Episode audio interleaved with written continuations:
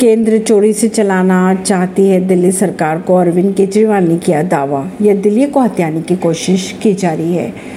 एनसीसीएससी में सीएम के निर्णय को पलटने के लिए सीएम के ऊपर दो अफसरों को बिठा दिया गया। अफसरों की मर्ज़ी के बिना कोई प्रस्ताव कैबिनेट में नहीं लाया जा सकता। देश की राजधानी दिल्ली की बात करें तो 19 मई से केंद्र का अध्यादेश लागू है। इस मसले पर एक बार फिर दिल्ली के मुख्यमंत्री अरविंद केजरीवाल ने केंद्र सरकार पर हमला बोला। उन्होंने कहा कि भारतीय जनता पार्टी दिल्ली में चार चुनाव बुरी तरह से हार चुकी है। अगर बात करें कई वर्षों तक तो दिल्ली जीतने की उन्हें कोई उम्मीद भी नहीं लग रही है।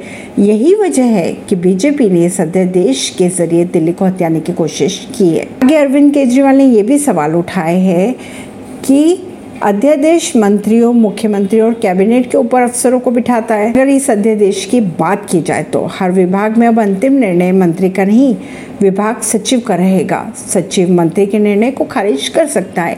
कैबिनेट के ऊपर मुख्य सचिव होगा, जो तय करेगा कि कैबिनेट का कौन सा निर्णय सही है या गलत है। उन्होंने आगे ये भी कहा कि अब सारे निर्णय अफसर लेंगे इन अफसरों पर सीधा केंद्र सरकार का कंट्रोल रहेगा। इस तरह बीजेपी चुनाव हारने के बाद चोरी से दिल्ली सरकार को चलाना चाहती है। ऐसी ही खबरों को जानने के लिए जुड़े रहिए जनता सरिश्ता पॉडकास्ट से। परवीन दिल्ली से।